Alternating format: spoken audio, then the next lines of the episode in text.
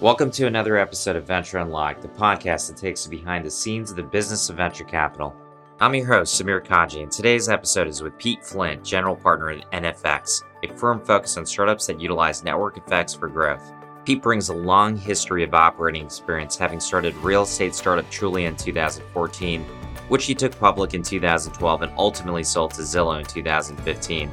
This was a really fun discussion for me as NFX fits well into the retooling of the venture landscape, and in particular, firms that are finding new and interesting ways of driving great outcomes for founders. On today's episode, we discuss Pete's decision model to join NFX, why they want to build NFX as a platform and a company versus just an investment manager, and how they think about network effects as a competitive moat for both companies and venture firms. Now, let's get into the episode to hear all of that and more.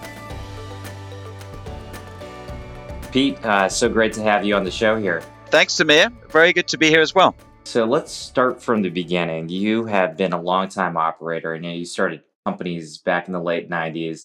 Ultimately, started Trulia in 2005, which turned out to be nearly an 11 year journey, which went through a recession, ultimately going public in 2012, and then selling to Zillow in 2015. And then you went into VC. What catalyzed your journey into becoming a full time investor? And what did you see in NFX that made you want to join them? I got involved in the internet in the UK pretty early on, and you know, where I think there really wasn't a venture ecosystem. You know, I was part of the team at, that started lastminute.com in the UK, which is a really I- iconic business, a sort of online travel company, sort of Expedia, Booking.com type business in, in, in the UK. And you know, as 24 year old presenting to the board and like, who are these people? They they seem to have really interesting jobs. You know, they're the kind of like, you know, the ultimate kind of bosses. And and I was sort of in, and I tucked it in the back of my head and kind of intrigued by it. Then I went to Stanford grad school, business school for for a couple of years, and I took a job as a summer MBA uh, associate at Battery Ventures.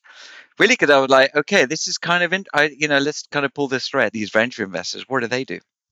And so, and I wasn't really sure wanted to do it, but I just felt as an entrepreneur, you know, I could either become an investor or if I wanted to be an entrepreneur, I would be a smarter entrepreneur um, because of it. So I spent a summer at Battery Ventures. Um, and sort of, sort of surprisingly, at the same time, I came up with the idea for Trulia. And I guess two things. One is I figured out that i didn't want to be a venture investor at that age, but I did want to kind of start this thing Trulia, and you know that was a ten year journey from there. And then and then after the, the the, merger with Zillow, I sort of gave myself a year off. I said, okay, I ten year journey, let's kind of recharge. And I and I really wasn't sure what I wanted to do. I, I kind of I, I obviously was two paths really, starting a business or or going into some sort of venture. And I, you know, spend that year. I, I just a newborn kid at the time. So, you know, unlike most people that exit their business, which are kind of surfing in Bali or something, I was changing diapers and, and doing the school run and stuff. So really spend that time just advising and investing. And then at that point, I, you know, I got a bunch of connections to people at different venture firms and decided that um, the right path forward was was NFX. Given the track record of being a great operator and spending a little bit of time at Battery, but also during that time at Operator, I know you had some great investors on board. I would presume that you had no shortage of options in venture funds that wanted to bring you on as partner. Why did you decide to start with a small, at that time, I guess, fledgling shop, you know, instead of going with one of the bigger firms? One was the the people. You know, the time is really just James Currier and Gigi Levy-Weiss. We're different, but we're all cut from the same cloth in that we've spent our careers founding technology businesses, running technology businesses, and investing and, and advising technology businesses. And, and, you know, we span a whole different kind of range of, of industries, but just a passion for entrepreneurship, a passion for founding businesses, a really, you know, see this as a kind of lifelong pursuit and, and just being really good people through that journey. The other piece is just the, the excitement about working at the earlier stage, you know, really at the cold face, at the, you know, the product market fit or pre-product market fit. You know, we see a, I see a lot of operators that go in the later stages, and that, that's great. But really felt that the the real magic And the hardest phase often is that that product market fits phase, the earliest stage. And that was just, you know, we felt that was just a true passion and something we could uniquely bring, but also underserved within the market uh, as well. And then the third thing, we're builders as well. We're we're builders. We've we founded companies, and you know, NFX was really it, it was a sort of boutique accelerator at the time, and we kind of spent a lot of time together sh- sharing a vision of what we want to build.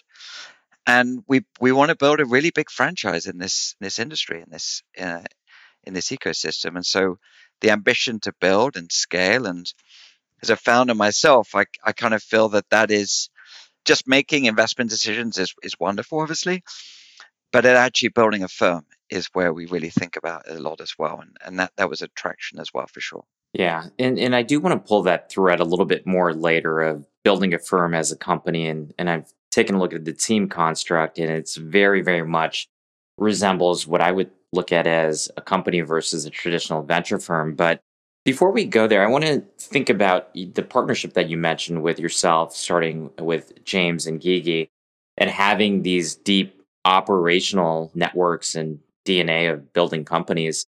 You know, I often have these conversations with LPs and other funds, and today we see the vast majority of funds that are started or partners that are brought on big firms having some level of operating experience but the one thing I've always wondered is as a operator turned VC, what are the considerations or things that you need to think about in terms of not letting your own biases as an entrepreneur pollute your thinking or create too much bias in how you help entrepreneurs? And how do you really get the best out of those experiences collectively and individually to help these entrepreneurs? In my own sort of reflect on my own experience, you know, I started angel investing, a truly a little bit, and then certainly kind of pre NFX, a size a fair amount of angel investing. And I think the what I learned through that process of my of investing my own money was, I think at the time because I was an operator, I overemphasized the idea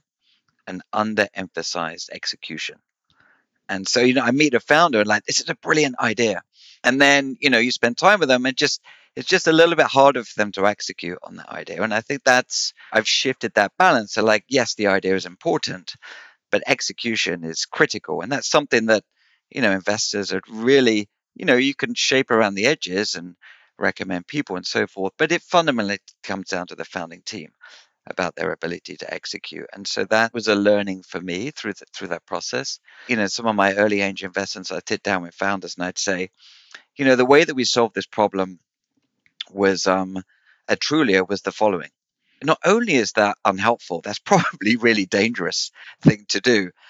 And so I've really, you know, shifted kind of my thinking is like the way that I would think about solving this problem or the frameworks that you should consider are the following. And if you read any of the content on NFX, then you'll see that there, that, that we've tried to abstract the kind of like the actions into the principles or the frameworks or the the ideas to help you to kind of shape shape the construct because you recognize that every breakthrough company does break some rules along the way and and and some sort of common wisdom. We try and sort of abstract not what to do but just how to think about what to do. And and that really does bring deliver some some breakthrough concepts and the other thing just as a you know I, I look on my own experience and i think i would actually be a less good investor have if I'd sold Trulia with say 100 people.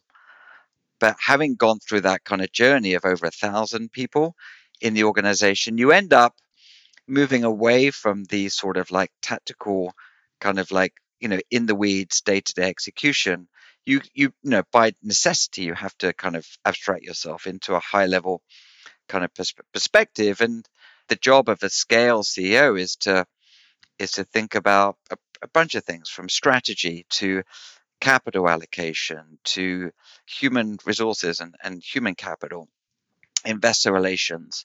And, and so, in, in many ways, that's you know the job of an investor, really, just to get out of the individual decision making, but to think about how you allocate capital and and who you allocate capital to. And so that that that was an easier transition for me as a scale CEO as a compared to an earlier CEO. You touched on something implicitly there, and that is the uh, notion of value add. And you spoke about your experiences as a founder throughout the life cycle and how that helps you mentor and help the founders that you work with. And you've done a lot of things as a firm to continue to find ways to help your underlying portfolio companies, ranging from the construct of your team and as well as things like NFX Signal and NFX Guild. On the latter, it seems like that's a very much a community type of approach and maybe speaking to things that the firm's ethos is built around. But can you speak a little bit about what NFX Guild is and why does that help your founders in a meaningful and differentiated way? So NFX Guild is, I mean, really the, I guess the origins are that, and, and maybe take a step back. NFX, for those that don't know, is really a play on network effects. And so the entire thesis of the firm is investing in network effect businesses. And so, you know, we take that really seriously, obviously, in the companies we invest in, but kind of the way that we act as a firm.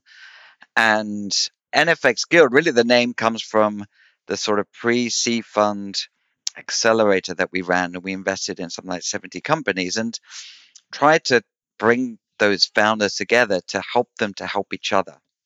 You know, this is something that we found just from our own experience starting and running companies is that the tribal knowledge that comes from operator to operator operator really at the kind of bleeding edge of things is often the most valuable and so spending in enabling or facilitating conversations with founders so we have you know a, a sort of private online forum where founders will share everything strict codes of confidentiality KPI sharing, smaller group sessions, bring in experts to discuss with companies, but try to network everything that we do. You know, the notion of, of value add, we also think about how do we build networks within the services that we provide. Something that, that you know, the more people that participate, the more value accrues to the participants in that ecosystem. So how can we make, you know, networks of of people to help recruit? How can we make networks of business development to help companies to be successful? How can we make networks of follow on capital um, for founders? So, really taking that network effect to heart, not only about the companies we invest in, but the firm that we're trying to build, trying to build behind the scenes. Going back to what we touched on earlier in the conversation around the type of firm and really thinking about yourselves as a franchise and a, and a company, if you look at the last 20 to 25 years of venture, and maybe even beyond that, there have been very few innovations when it comes to institutional investors. And I think of, you know, some exceptions, YC, Andreessen. How have those things shaped your thinking when you guys were in the early days building the firm of what type of firm do we want to build?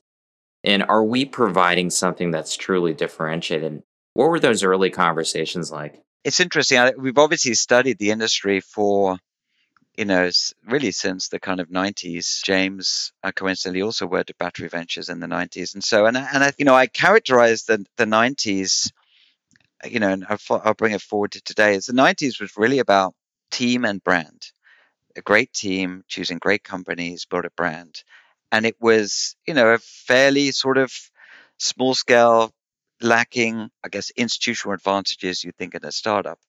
And then over those years, things have evolved, right? You've, we've added things like community, you know, uh, sort of bringing together founders. You've added services and platform. You've added content to amplify the brand and give advice. And then I think today, over the last couple of years, one thing that we've been really investing is building software. We think that just in the same way that software is transforming every single industry, it will also transform venture capital as well. And so we're really, you know, thinking about that from the grassroots.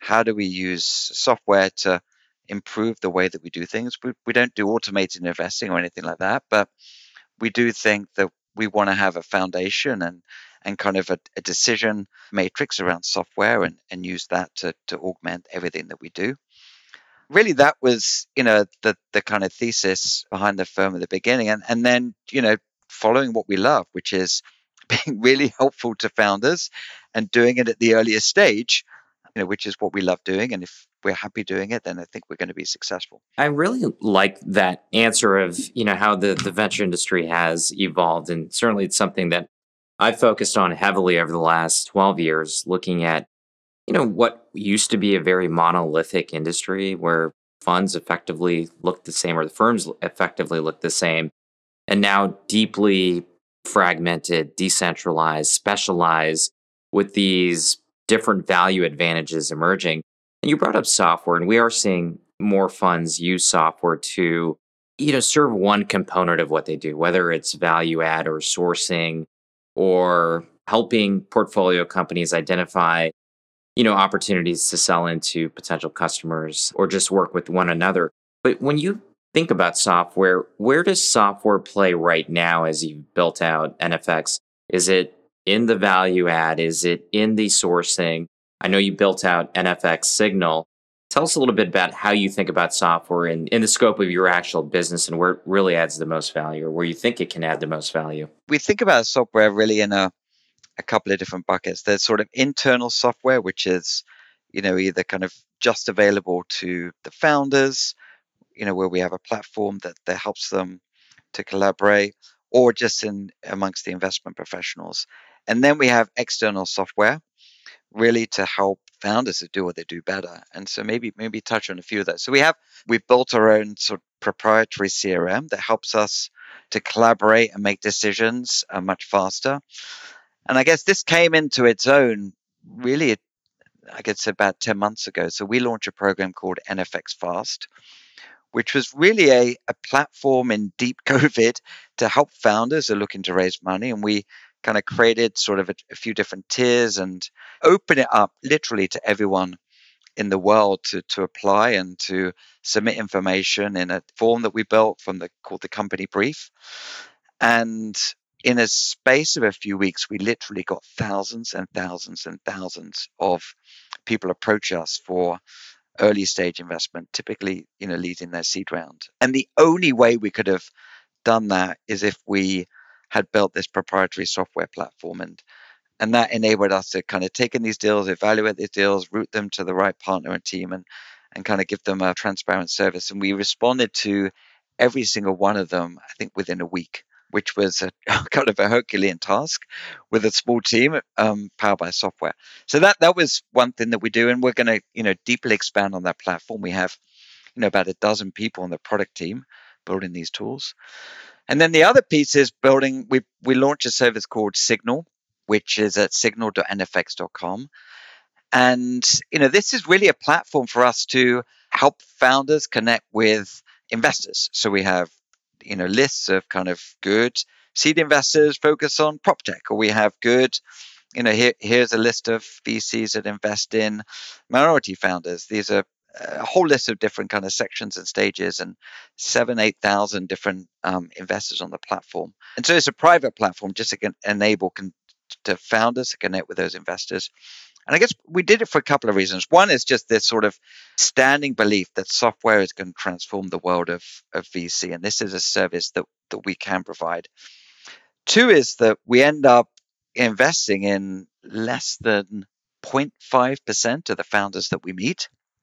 And so we want to build tools that we can help the other 99.5% of people that we they connect with us. And then three is that we built this tool initially for our portfolio, and then we got so much demand from other people outside of it. So so we open it up to, to everyone, and it's a network. It's a it's a marketplace, and so we wanted to enable that and open it up. And so it's it's a little it's a community project. It's free. It's something that we do that we think can kind of really help founders out there in a way that we can't help them directly. I'm curious because as I hear you talk, one of the central themes of the construction of the firm is highly around this ethos of community, you know, using software, creating great content for people to um, be able to run their businesses more effectively. All of that speaks to managing at scale because you know, you know, with software, it's one of the few things in the world that can scale almost infinitely, if not infinitely. How does that play into your own portfolio construction, given that, you know, the challenge that a lot of firms have as they get bigger and bigger is how do you manage the number of board seats? How do you manage the number of companies? And as you grow AUM, there's definitely this belief that, you know, venture doesn't scale. Were all those things put in place intentionally to allow you to scale more efficiently? Or how do you think about all of those things as it relates to the way you build your portfolio? It's definitely interesting. I think the venture can scale in certain vectors. We find that one of the biggest constraints is time. And I, you know, certainly the software that we do helps us to be more efficient in the way that we run things. And we've we've really invested heavily in it. The partners don't take any salary. All that salary goes into all the management fee goes into building a big team. So it's like 30 people for a seed fund, which is I think probably one of the largest headcounts.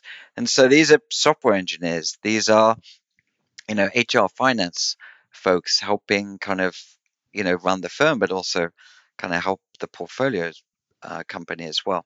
You know, there is this sort of spirit of efficiency in here where, you know, we can, you know, help to do things at scale. You know, I think there's, but there's no substitute for, you know, the 10 p.m. call with the CEO who is going into a meeting the next day and just needs some critical advice. And so that that's something that we absolutely continue to spend our time doing. For better for worse, COVID has has actually made things enormously efficient in a way that I don't think we kind of realize. So board meetings don't are not about kind of a trip to New York and a and a day and and, a, and a night. They're a two to three hour um, Zoom conversation. And you know, I think the sort of capacity for investors to manage relationships has increased. Similarly, kind of meetings we found there's there's like there's a large large number of of um, conversations, you know, if not exclusively, happen over Zoom these days. And so I think the those kind of norms have been uh, enabled us to scale. And we've been, you know, the, with a partner in Israel and two in the US, three in the US now. It's been we've kind of always done this sort of digital first remote environment, so it's been pretty easy for us to transition that environment. So we're managing the scaling just fine, but you know we'll continue to add more people to the team to help us to make more investments, and you know that's it's actually working fine so far. How does that play into the way you build the portfolio, number of companies, initial checks, how you reserve? Does this allow you to invest in more companies per fund than a traditional, let's say, seed and Series A fund?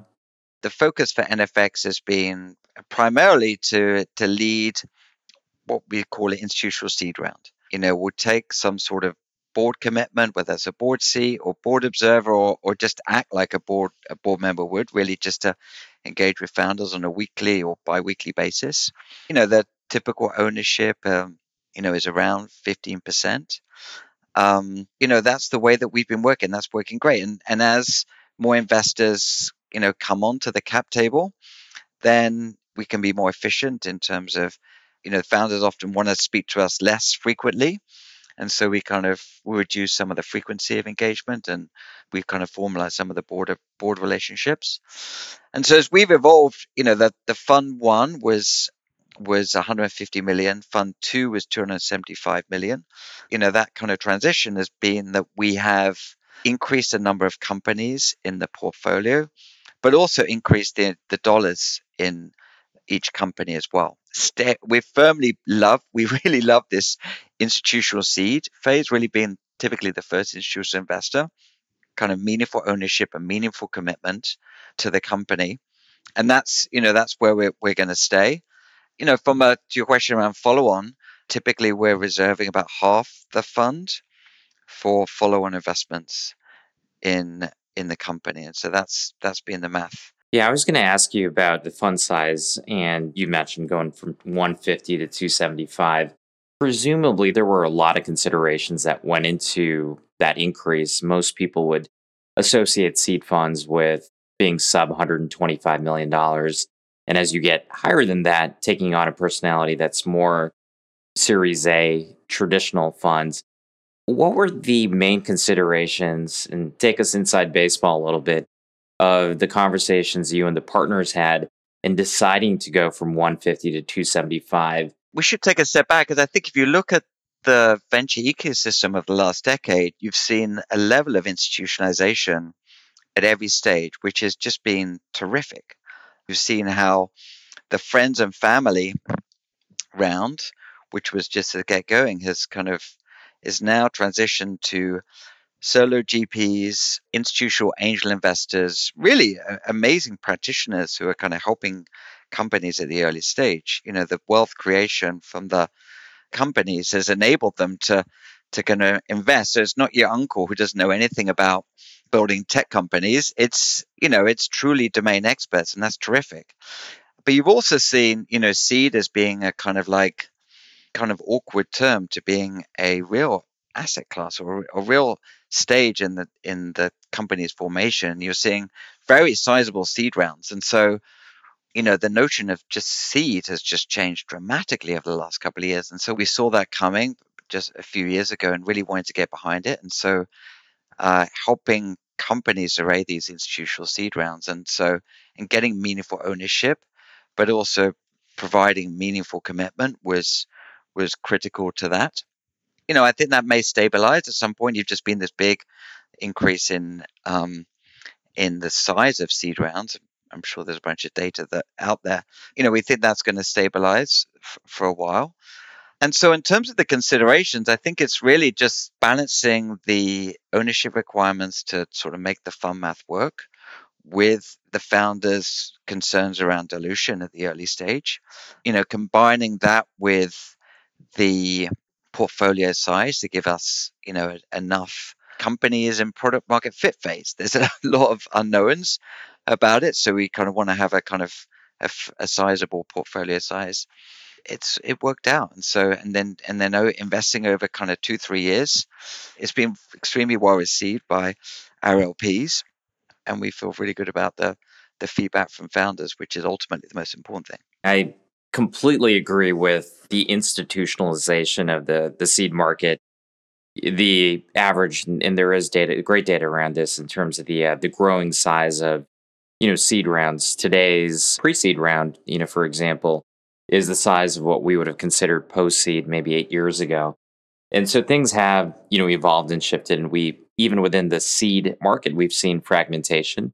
You mentioned some of the small managers that are raising 10 to 15 uh, solo practitioners, all the way to the very institutional folks like yourself. As you look at the entire marketplace as it's evolved and, you know, really highly evolved, I guess, in the last five to 10 years, where do you see yourself fit in? Like, where does NFX fit in into the venture ecos- ecosystem? What we love to do is to really be that first institutional partner to founders as they as they build their business. That's where our passion is, and that's where I kind of we think we can be uniquely capable. And so, you know, we love to work with the traditional Series A firms to kind of to help them on the kind of next leg of the journey to work with them on the next leg of the journey and so that so staying in that kind of first institutional stage is really a focus for us. And then, you know, the, the exciting stuff for us is moving into adjacent areas, not kind of upstream or downstream, but adjacent areas in terms of things like um, bio. We brought on a terrific um, team at Henri Drorier's venture partner, Emily Leproust, who's exceptional CEO, bio CEO, as an advisor. And so the incredible PhDs referred some terrific companies to us over the years that we've invested in, has joined us to kind of help us to to lead the the bio side of things, which we think is kind of fascinating. And I think that's that's been an area we've been interested in as a, a partnership, but you know we haven't fully staffed until recently. And clearly, COVID has just has brought these the transformation in kind of healthcare and bio to the forefront, and we see the next ten years an incredible amount of innovation, um, not driven by not just driven by the technological advances um, and efficiency advantages, but also I think the governments and regulation are a little bit more open today than they they have been. Not all the way, but a little bit more open today. So that's that's an area where we're excited about. And then we Morgan Beller joined us last year.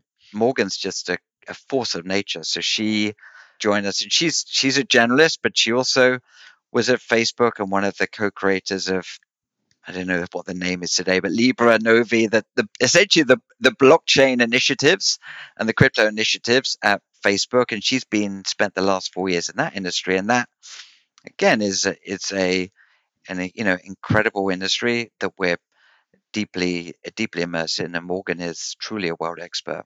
You know, and there's going to be, uh, you know, we have obviously deep internal domain expertise, but we'll also be you know, expanding in, in other areas as well. So staying in that in that lane is the the primary focus for us. The other stuff maybe you know we we there may be some geographical. Gigi is a center of the ecosystem in Israel. Um, we're very focused in the US. We have been doing a little bit in Latin America, but you know, just for now, we're focused on US companies primarily. But you know, as we've all seen, there's been this sort of rapid globalization or decentralization of the venture ecosystem. Yeah, it's very clear that the innovation economy is flattening and dispersing, and certainly that provides interesting opportunities for folks like yourself to increase your aperture of where you invest and how you invest. And going to team for a second, you brought up Morgan and adding so many team members, and I didn't realize the partners weren't taking salary. But as you think about adding people to the NFX platform, are there a set of guiding principles that you look for? And how do you then ensure that the people you bring on fit the ethos you're trying to build? I think it has to start with this founder mentality. And I, you know, it's, you know, the ability to be inspired, um, but also inspire. And having that kind of creation and creativity to support entrepreneurs. Now, I think the you know the team is is full of practitioners, and that kind of central ethos, which we we think is you know is not unique to founders themselves, but is just prevalent within founders. You know that extends really just to to be a a source of help and advice, and and really you know focus on creating as much value as possible in the organization you know not, not not just capturing value but creating value creating as much value as possible is is absolutely critical that's really the, the fundamental piece obviously we're looking for kind of grit and perseverance and network and and everything else but you know as we look for people to expand and and you know and join us it's that founder first mentality and a unique ability to kind of help the founders along the journey is really what we look for. And congratulations on, on building such a great team in a short amount of time. I know it's still in the early days, but I've been incredibly impressed with everything you've done in, in the market, the founders you've invested in, and, and the uh, the platform you've created. I, I want to end with our final segment, which is our heat check segment, which really has three questions that I'll ask you in rapid succession. The first one, I'm, I'm really curious on what is the most counterintuitive or unique finding you've learned as a venture investor over the last five years? It is constantly astounding to me the power of the network effects. I know this is kind of obvious in the in the kind of nature of our name, but it is astounding. We look at the public companies, whether it's DoorDash or whether it's Airbnb and these other companies, and just seeing ourselves, network effects are incredibly powerful and, and, and constantly surprising to me. I know it's very, very early in your investing career as being part of a firm, although I know you've angel invested as well. Do you have an anti portfolio or any companies that you've missed over time? And if so, who are they? What did you learn from those misses? The CFO at Trulia, he was the first investor and is now the chairman of Lyft. And we spent a lot of time together. And he was, oh, I invested in this Lyft company, you know, the pink moustaches. And, you know, I could have join him in that round. Um, but my, my focus was elsewhere. And and then Eric Wu at Opendoor, he used to work for me at, at Trulia, and he left and started Opendoor. And both of them fit into this mold of like, it's a really, really crazy idea that might just work. And that's the, and that's what I look for every day. Like, you know, and that's where I've made, you know, these crazy ideas and then like squint, that might just work.